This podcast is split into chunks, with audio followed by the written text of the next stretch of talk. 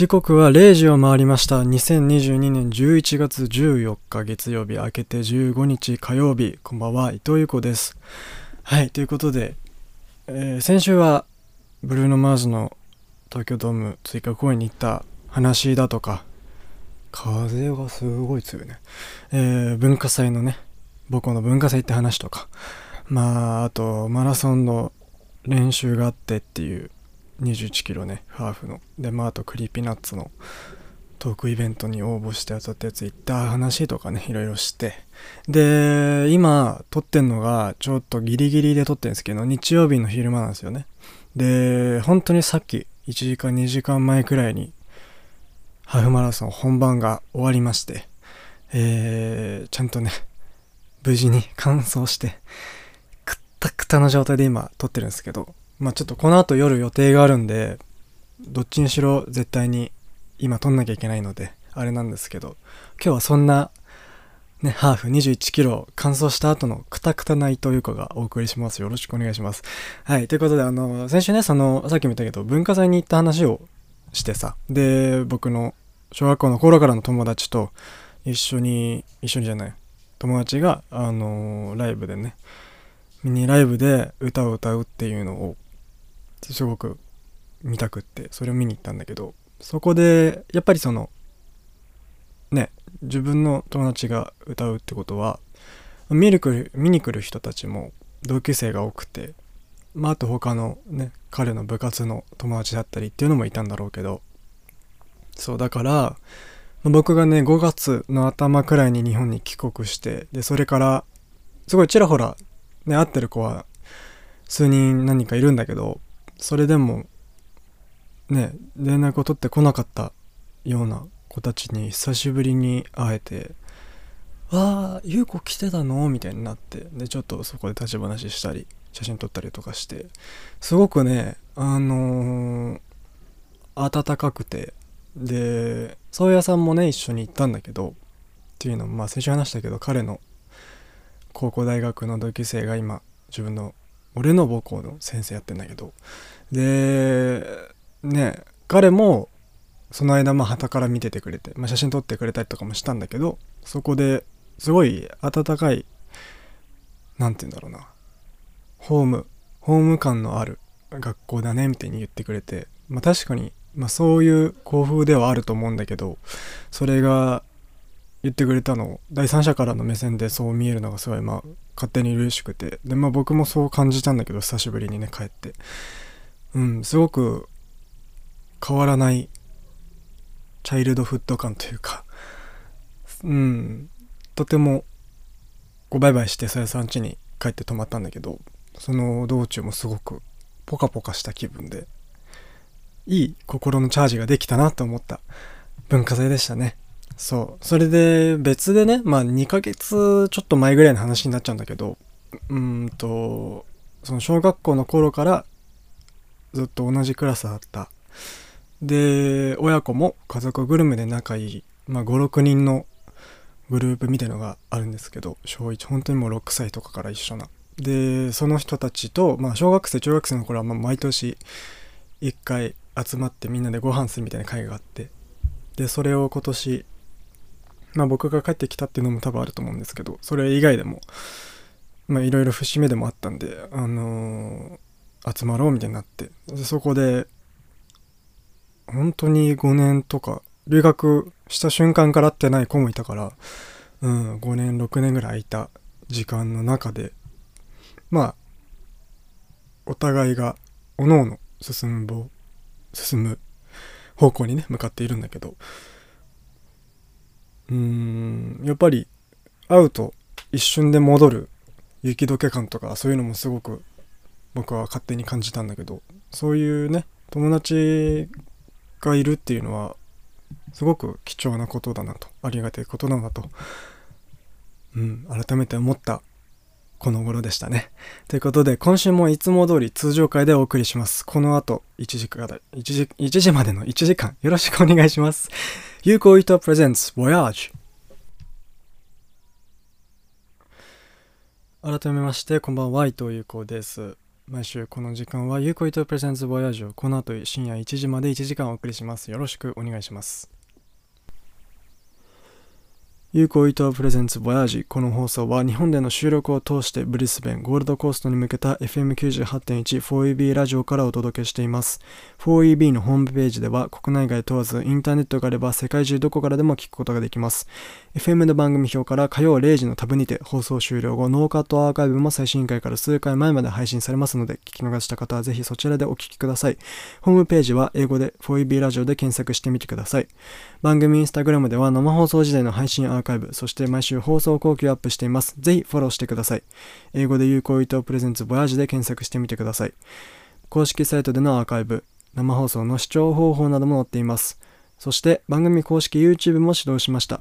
現在すでにホームページでは配信されてないものから最新回までポッドキャスト版アーカイブを随時アップしていきます。チャンネル名はボヤージザポッドキャストです。アーカイブの視聴やチャンネル登録もよろしくお願いします。同じく Spotify などでも順次アーカイブ配信をしていきます。有効意図プレゼンツボヤージュで検索してみてください。そしてこの番組では留学においての質問や放送を聞いてのリアクションメールを何でも募集します。メールアドレスは voyagecast21.gmail.com voyagecast21.gmail.com までお送りください。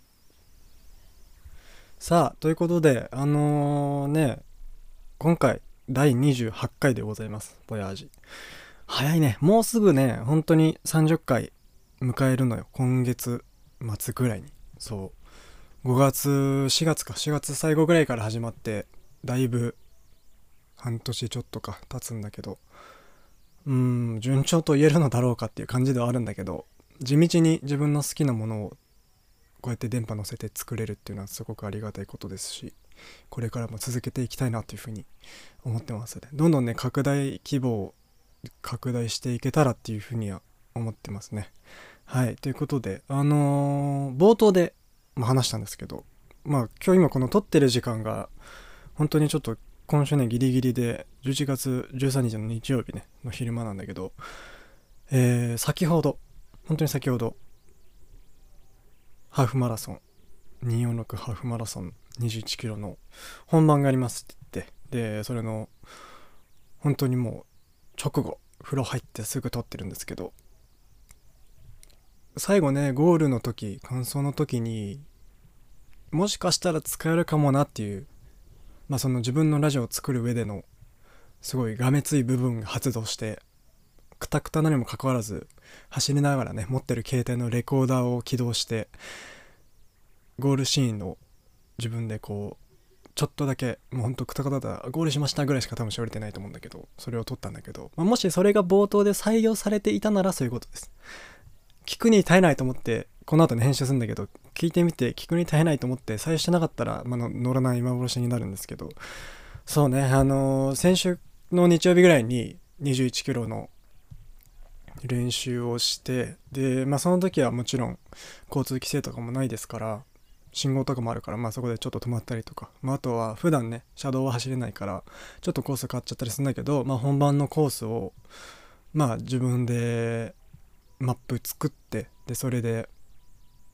走ってみて。でまあ信号ありとかで2時間ちょうどぐらいかな。かかんないかかったぐらいだと思うんだけど。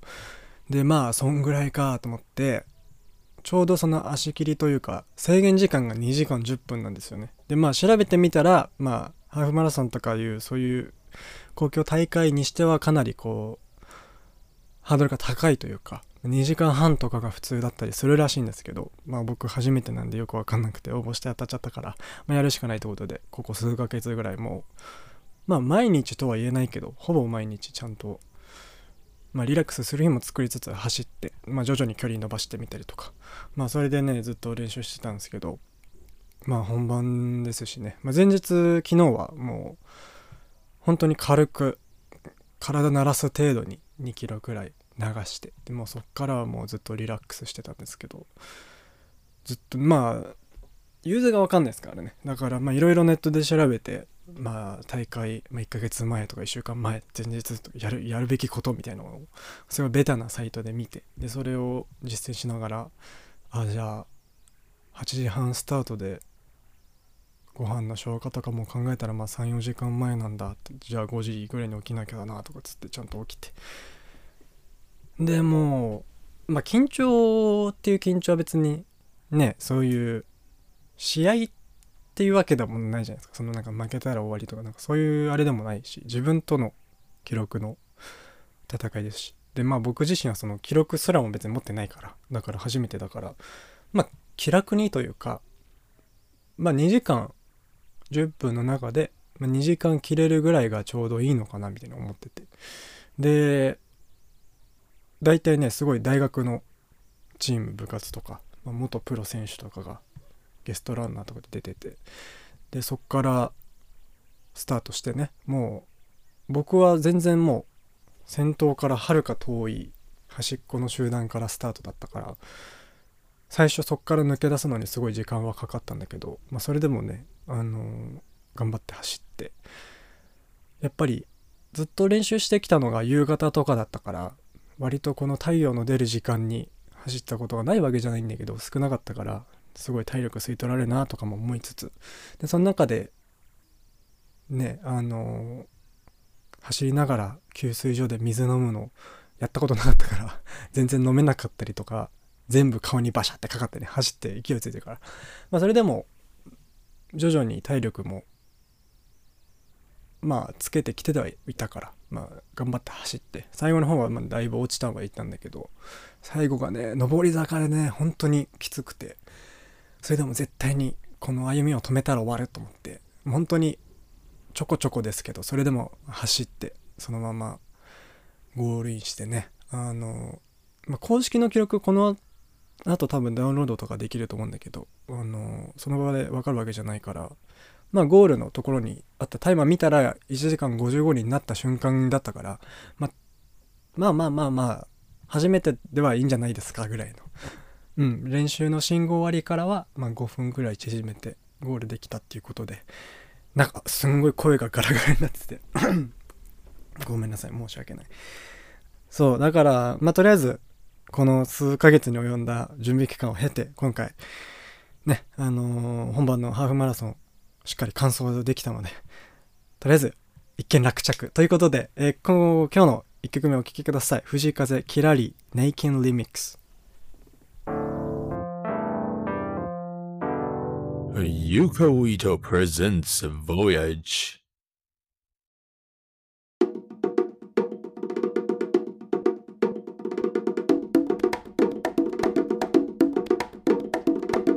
Yuko Ito presents Voyage. お送りしたのは藤井風キラリネイキンウィミックスでした。これねネイキンウィミックス多分読み方合ってると思うんですけどわかんないです。間違ってたすいません。改めまして糸井子です。FM98.1 4EB ラジオ有効糸プレゼンツボヤージュをお送りしております。はいということでだいぶね風が強い中やってます。いつも通り卓録で疑似生一発撮りでやっていますがあのー、ね、あのー、さっきトークゾーンでさっき話しましたけど、まあ、ハーフマラソン終わって、で、その1週間前の21キロの、まあ、練習の日に2時間ぐらいかかったなっていうのを参考にして、まあ僕、大会の時何もないとあれかなと思って、今までずっと聞いてこなかったんですけど、運動時は。でも最近聞くようになって、イヤホンで音楽かけながら走るようになったんですけどで2時間ってなるとまあ何曲ぐらいだろうわかんないけどプレイリストを作ろうと思ってマラソン用の。でいろいろねあのまあ、2時間を目安にちょうどゴールするかなぐらいの最後の20分にもう最後ガッと元気が出る。ね自分に鼓舞できる曲を、まあ、地獄でなぜ悪いとかそうですけど、ハローソングとかね、いろいろ入れて、で、それも今日ちょうどいいタイミングで流れて、おおし、来た来たと思って、頑張ろうと思って。で、そうやって Spotify で最近プレイリストを自分で、なんだろうな、自分のために、生活を豊かにするために作ったりするんですけど、あのー、ね、この番組のアカウントというか、番組アカウントが Spotify でようやく誕生しまして、先週も多分発表したと思うんですけど。で今ね今週ちょっといろいろえっ、とまあお仕事今探してたりとか、まあ、体験やってみたりとか、まあ、このマラソンの準備があったりとかで今週全く動けてなくてあれ全然更新できてないんですけど Spotify の有効糸プレゼンツボヤージュで検索したら出てくるんですけどそこに今トレーラーっていう形で第0回そう。だから今までこの 4EB では一度も放送したことがないのを新しく撮りまして、まあ、15分くらいのまあなんだろうな。このアーカイブとかネットとかポッドキャストから聞いてくれた人が誰がやってるどんな番組なのかが分かるように15分くらいでまとめれきれてんのかちょっとよくわかんないんですけど、まあ、一応喋ったものをあげてますのでぜひねこれはもう放送で一度も流したことないですしあの流さないので聞いてみてくれたらなというふうに思います。はい。でそのね Spotify で、まあ、最近ポッドキャスト自体ポッドキャストという媒体自体が、まあ、Spotify でというか、まあ、いろんな媒体プラットフォームの中ですごく来ているみたいなまあ数年前くらいからまあ言われてはいてでその前から自分は地上波のラジオが好きだったりとかなったんですけどその中でポッドキャストもまあちょこちょこ聞くようになってで最初はそれこそ自分のよく聞いてるラジオの人がやってる、まあ、芸人さんがやってるポッドキャストとか83ライトニングカタパルトとかねすごいめちゃめちゃ本当にただただ喋ってる2人が喋ってるだけですごい面白いんですけどアルコピースの酒井さんとあの三四郎の間さんがねでその中でいろいろまあそれこそ地上波の番組もアフタートークだったりディレクターズカット版みたいのをポッドキャストに上げるみたいなのが最近、まあ、TBS とかはかなり、まあ、日本放送も前からやって TBS が最近すごく入ってきたっていう感覚なんですけどでその中で地上波とか関係なくポッドキャストという媒体とか配信の仕方ポッドキャストというメディアですごくそれでしか配信してない人ももちろんいてでその中でゆる言語学ラジオっていうのがあるんですよね。でそれは言語学に詳しい男の人と聞き手の男の人。で2人ともまあかなり頭の良い良いというかまあ切れる方なんですけどでその人たちがいろんな言葉について奥深さとか言葉の本来の持つ性質が間違った使われ方を現代でしているよねみたいな話をすごくなんだろうな雑談形式でお送りしてくれるんですけどこれラジオ自体はマイキーくんから教わってこういうのあるよってゆる言語学ラジオって言うんだけど面白いから聞いてみてって言われたのをもう本当に日本に帰ってきてから5月ぐらいから僕ずっと聞いててでまだ全然最新回までは追いつけてないんですけどすごくね楽しくて聞いてて言葉に、まあ、個人的にすごく興味があるのもあるんですけどその中で、まあ、例えば「象は鼻が長い」っていう日本語って謎じゃないですか？よくよく考えてみたらとか。あとはなんで怪獣の名前はガギグゲゴが多いんだろうとか。そういう普通に普段生活してたら気にならないようなことに気にならせてくれるというか、まあ、別に知らなくてもいいじゃんそんなことって思ったらまあ別にそれまでなんですけどでもそういう気づきってすごくうんなんだろうな。自分の観点もリフレッシュできるしすごく有意義な気づきだと個人的に思ってるんですけどそれそういうような言葉に対しての謎だったりなんでとかこれって実はこうなんだよとかっていう話をすごくしてくれるポッドキャストゆる言語学ラジオ。まあ多分 YouTube とかでもやってるかとは思うんですけどよかったら是非チェックしてみてください。まあ多分大半の方はもう知ってる方が多いのかもしれません。それだけなんだろうなマジョリティのメディアになってきてると思うんですけどそんな感じですかね。であとはなんだろうキングオブコントかな。もうこれだいぶ前になっちゃうのかな。もう1ヶ月2ヶ月前ぐらいになっちゃうんだけどキングオブコント、うん、全然言えなかった。キングオブコントね2021か22だ。22が放送されて開催されてまあ、ビスケットブラザーズさんが優勝したんだけどその中のオープニングで、まあ、このラジオでもだいぶ何回もかけてます。梅田サイファーが担当しまして。でまあ10組決勝に上がるコント師に対して1人ずつ1人1組が担当してバースを放ってで最後 R 指定がフックで締めるっていう感じなんだけどそれがもう本当にファンだったらあー最悪。ごめんなさい。アラームが鳴りました。でもこれもう撮り直せないからな。このまま行きます。ごめんなさい。えっとそう最後ねあの RC が締めてって感じなんだけどその一組一組のファンだったらもう本当に何だろうありがとうって思うんだろうなってまあ俺のバイアスも入ってますけど梅田が好きだっていう。だけどそれでもなんかこう本当にその人たち一組がやってるネットラジオとかそこで爆発した回のフレーズを持ってきてたりとかまあそれぞれの名前が入ってたりとか、まあ、それはもう本当にすごいけど梅田中じゃもう初期的みたいなやり方かもしれなくて。すごくまあ各々の持ってるコンテンツの中で弾けたものとかまあ印象的なもの夢のものとかを引用してまあそれとねあのいろんなものをかけて本当に一人も10秒ないとかね数十秒の中ですごい情報量を詰め込んだ1分ちょっとかなの、まあ、曲というのが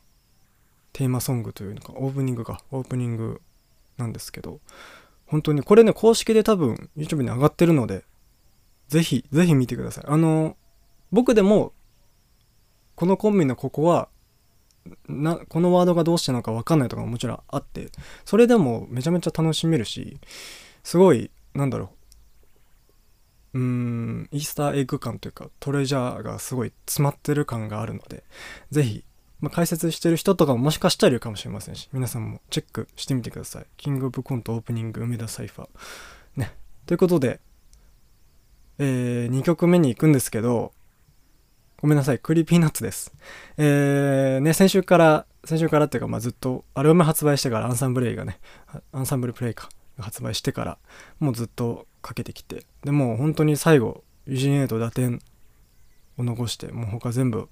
かけ、かけ切ったって言い方あれですけど、まあこれからもね、何回もかけていこうと思うんですけど、今回は、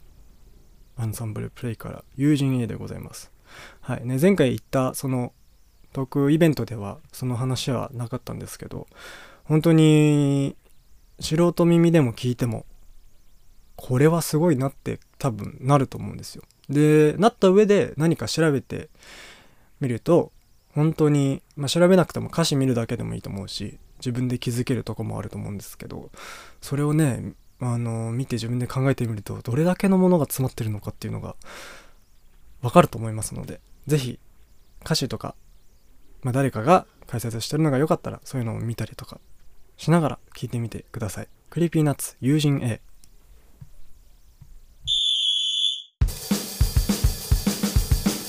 ユコイト presents Voyage.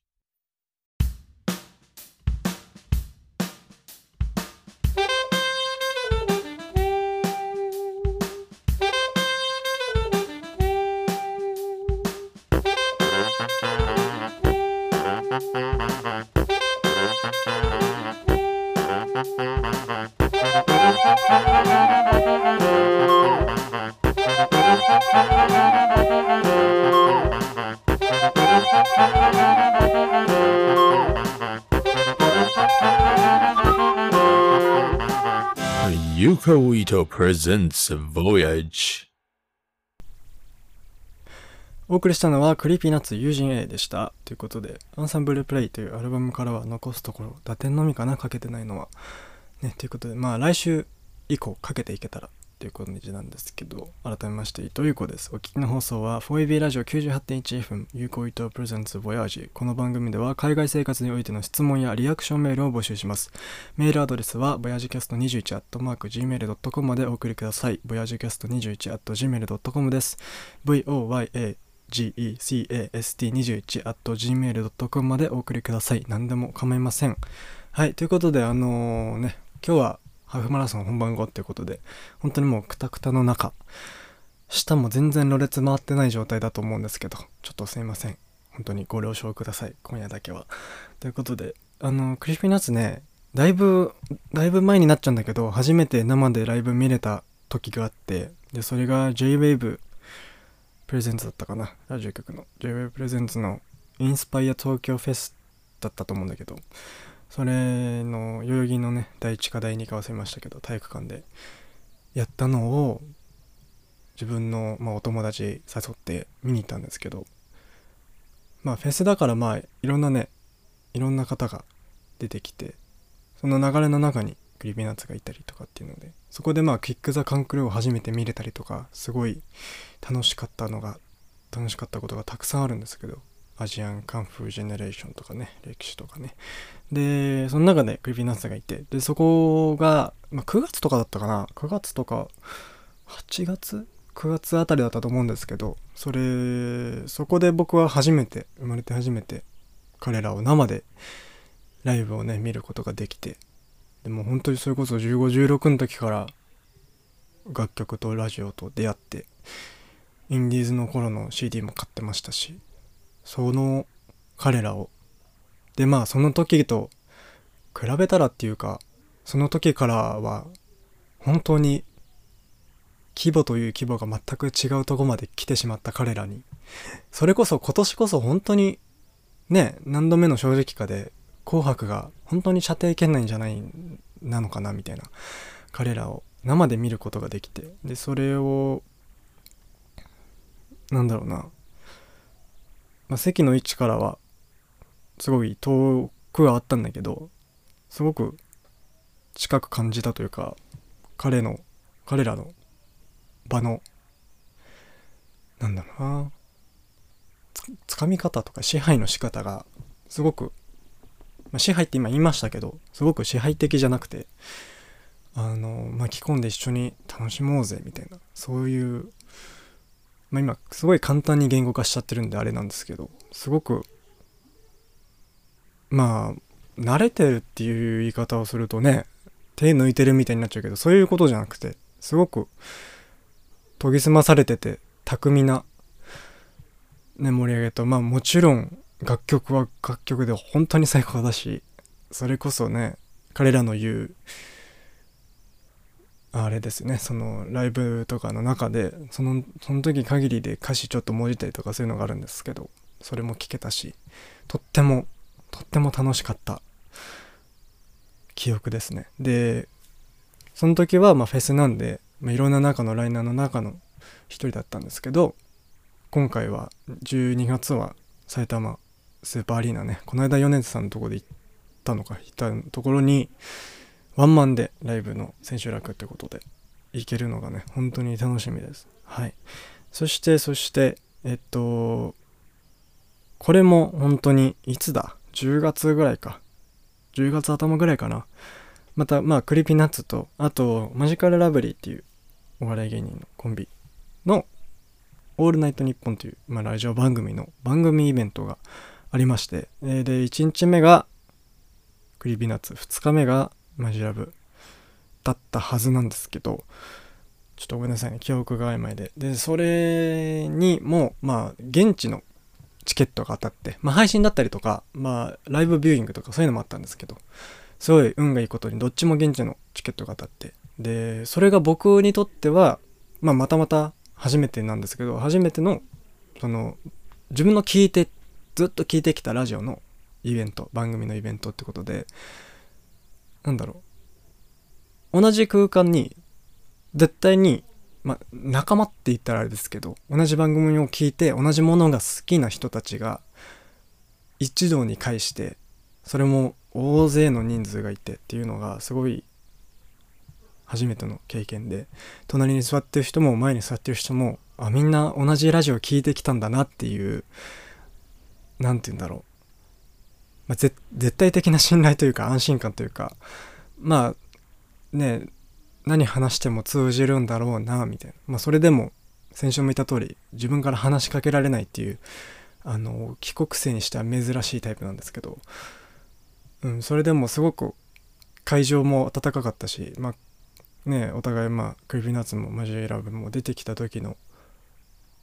このざわざわドンみたいなそういう盛り上がりもすごかったし。で反対に彼ら演者側の2組の、まあ、1組ずつですけど1日ですねのリスナーという普段彼らは見えない想像して話している相手が目の前に来るっていうのも、まあ、すごく嬉しいんだろうなっていうのもあるしこういう人たちが聞いてるんだっていうのもあるしでそれ言ったらねこのラジオも誰が聞いてるかまあ僕も分かんないし本当に聞いてない可能性もあるんですけどそれでも誰か聞いてくれてるあなたを想像しながら話そうというのはずっと心がけてて。でそれを彼らからすごく感じて愛って言ったらすごく簡単な言葉ですけどそうならないそれ以上の何かをすごく見ることができてとってもとっても温かいいい時間でした。はい。ということでえっ、ー、と3曲目ね。しまったんかよくわかりませんけどえー、最近の曲ではないんですけど最近すごくまた好きになってたくさん聴いてる楽曲です。お聴きください。星野源コンティニュース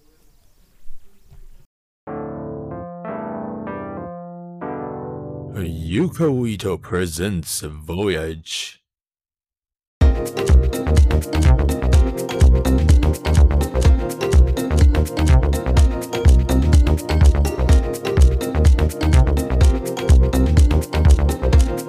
Yuko Ito presents Voyage.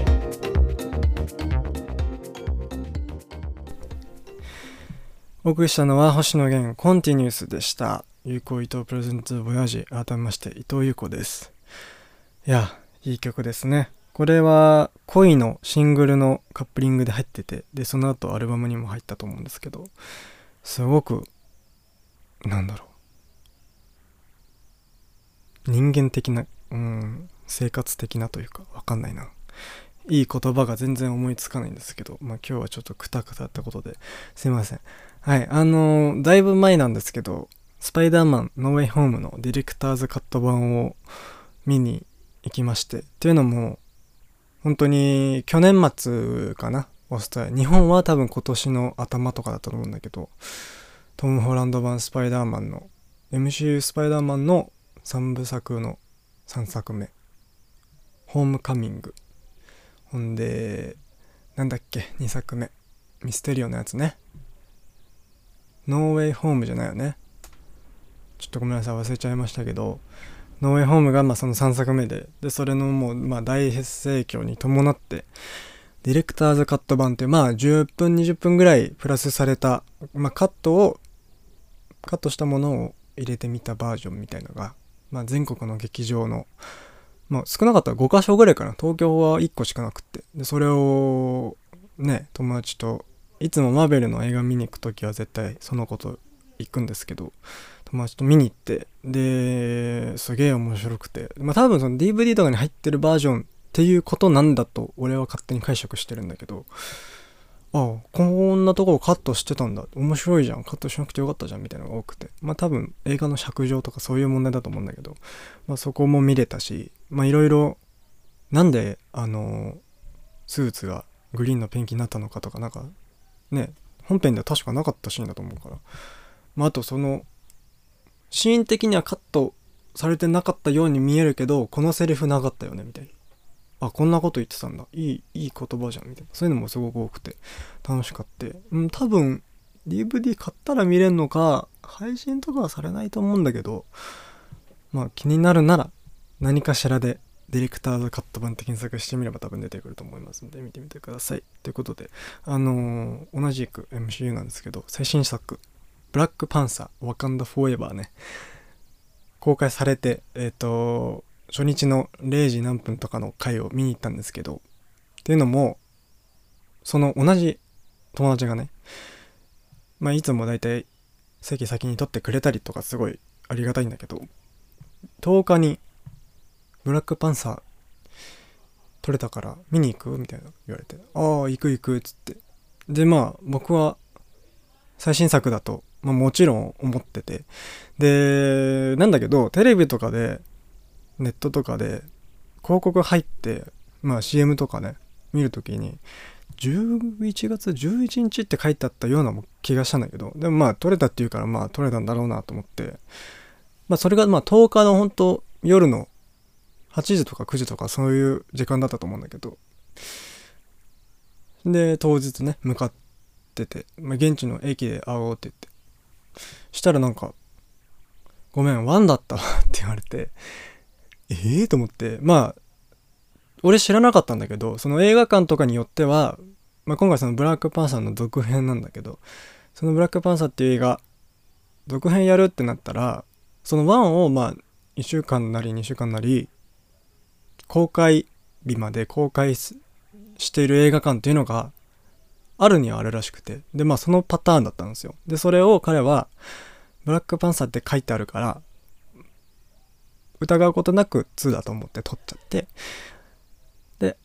ああああってなってまあどうするってなったんだけどまあもうそしたら撮れるんだったら11日もうその10日の夜見てそのまま11日の深夜日付変わった瞬間にやる最速上映とかが、まあ、席空いてたら見よっかってなってそしたらまあたまたま空いてたんだけど3列目で。でその1の方はもう全然一番後ろの方のすごいいい見やすい首全く動かさなくていいリラックスしながら見れる感じで。でまあ見てあまあ確かにもう4年前とかの映画なんだと思ってあこんなストーリーだったな面白いなと思ってまあリフレッシュしながら記憶を。でそのまままあ2時間ぐらい時間潰して向かったんだけど、まあ、3列目だと本当にねまあ俺も3列目であんま見たことないからあれなんだけどマジで首きつくてずっと上げてなきゃいけないしだけどもう痛くなってくるから一回首戻す時間がある。でも戻す時間はもう本当に画面もでかいから本当に画面の下20%ぐらいしか視界に入んなくて。まあでももうセリフだけ読むかみたいな時間もあったりとか。まあそうなんだけど総じて面白いはすごく面白くて。でね全然ネタバレとかするつもりないからあれなんだけどとっても面白いのは面白いけどもううわってなるのもすごくあるし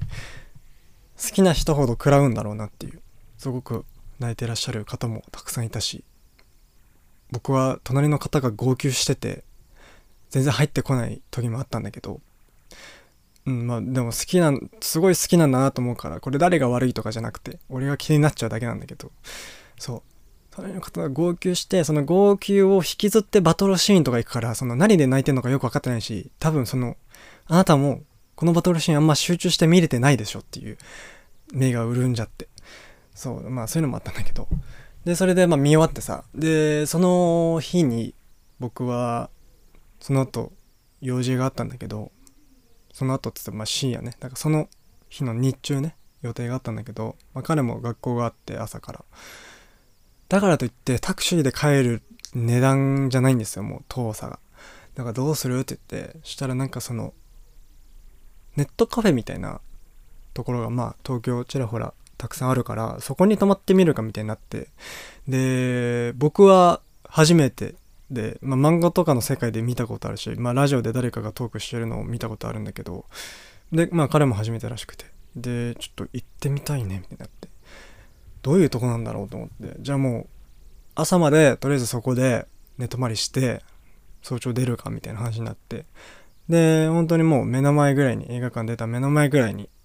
ネットカフェがあったからそこに入っていろいろ登録とかしたで。で2人部屋みたいな2人で本当にもうお互い足伸ばしてゆったりできる部屋。でまあパソコンとテレビがあってみたいな。でそこであの DAZN とか試合もサッカーの試合とかも見れるみたいな。無料で。おめっちゃいいじゃんと思って。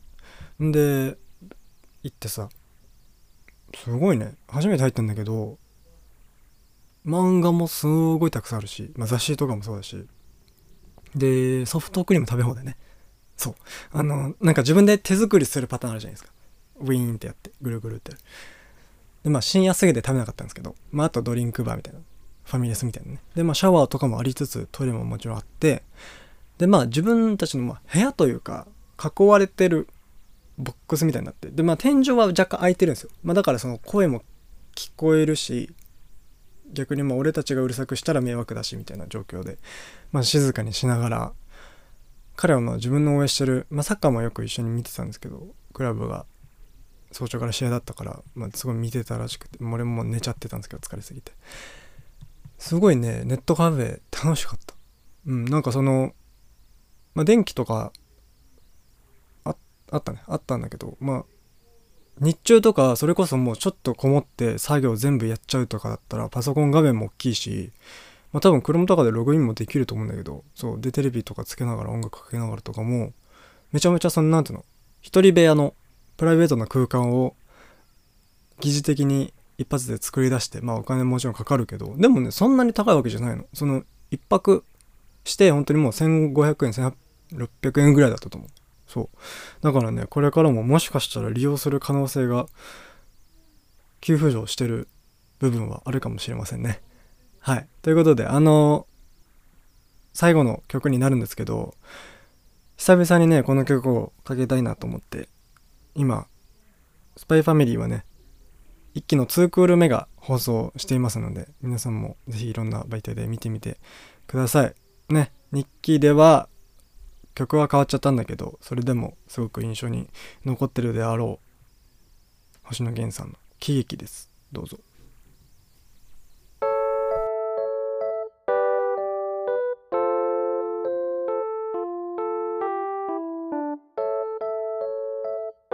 ユコイト presents Voyage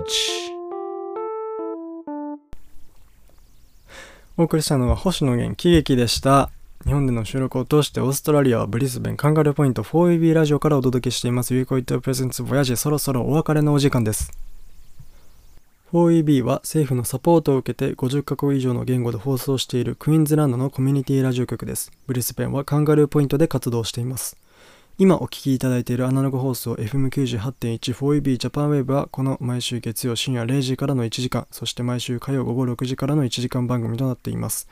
そんなオーストラリアで放送している日本語放送制作チームジャパンウェーブのメンバーは全員ボランティアです。ただいま一緒にラジオの番組作りに取り組んでくださるボランティアメンバーを募集中です。ブロードキャスター、ミキサー操作では番組の生放送及び収録を行います。また、裏方として原稿作成などを行います。ご興味、お問い合わせは 4EB Japan Wave 公式 Facebook もしくは 4EBJapan.gmail.com までご連絡ください。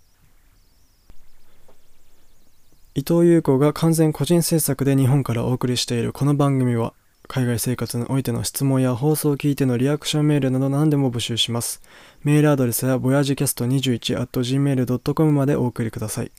放送後記などを投稿している番組インスタグラム、 Yukou Ito presents Voyage のフォローもお願いします。